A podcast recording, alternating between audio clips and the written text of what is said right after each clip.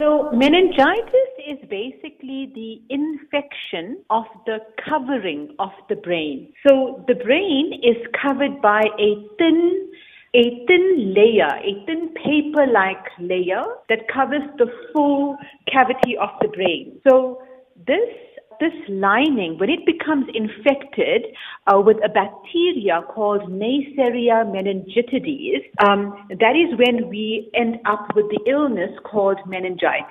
Now, what causes meningitis? And also, take us through some of the symptoms. Okay, so meningitis can be caused by a bacteria or it can be caused by a virus. The more severe form of meningitis is when it is caused by a bacteria. Now, one of the more aggressive bacteria associated with meningitis that is quite lethal is Neisseria meningitidis. And this bacteria is spread from one person to the next by coughing, sneezing, social activities like kissing, sharing the same eating utensils.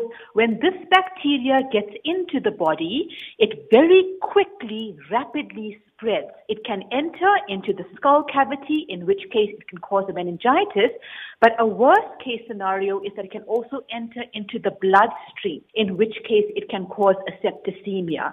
Now, in terms of signs and symptoms, this is where the challenge lies. Often, doctors rely on our clinical presentation. They rely on our symptoms in order to make a diagnosis. But in the case of meningitis, in the early stages of infection, the symptoms look more like the flu. And this is where the challenge lies, in that because this bacterial infection is fast progressing, we want to make a diagnosis as early as possible. But unfortunately, in the case of meningococcal meningitis, the early symptoms look like the flu. So very often, patients are sent home with the wrong diagnosis. And so time is lost.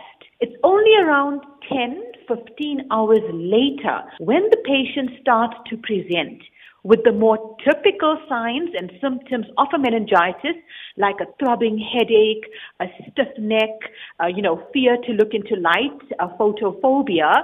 It's only then that the healthcare provider will start thinking about meningitis. But at this stage, it's too late to treat. Now, that's very dangerous and in the same breath, very scary. How do we ensure that it is included as an epidemic and it comes in new strains, as you've already touched on? How do we ensure that the right diagnosis is done quite early and that preventative measures are taken to stopping the spread, or, how do we work around the downfalls? Absolutely. So unfortunately, there is no solution in terms of early diagnosis, unless the physician does a thorough background check and history and is sensitized to this topic, then only is it likely he may get an early diagnosis, in which case he is more likely to save the patient's life. But other than that, there's very little you can do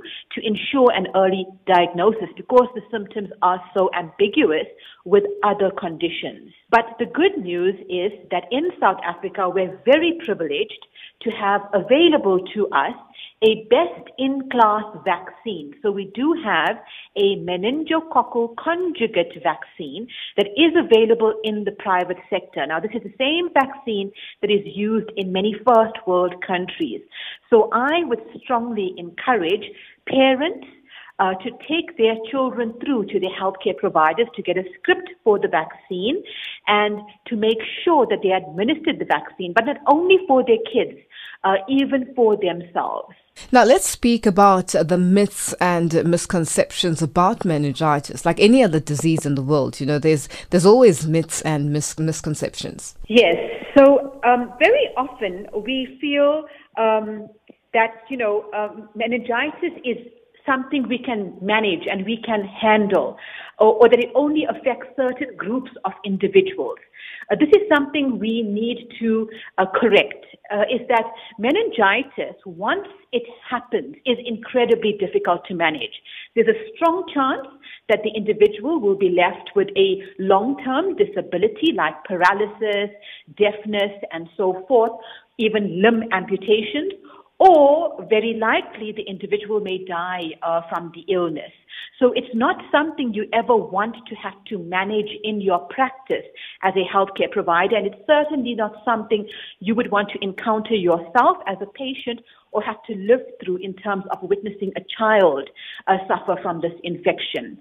Secondly, the second main myth around meningitis is the fact that often people think, you know, it's only certain groups of individuals who are susceptible to meningitis, for instance, young babies. Now, it is true that young babies are vulnerable to all infections because their immune systems are young and naive. So yes, young babies are at a higher risk of getting meningitis. However, the same is true for other kids as well who are entering into creche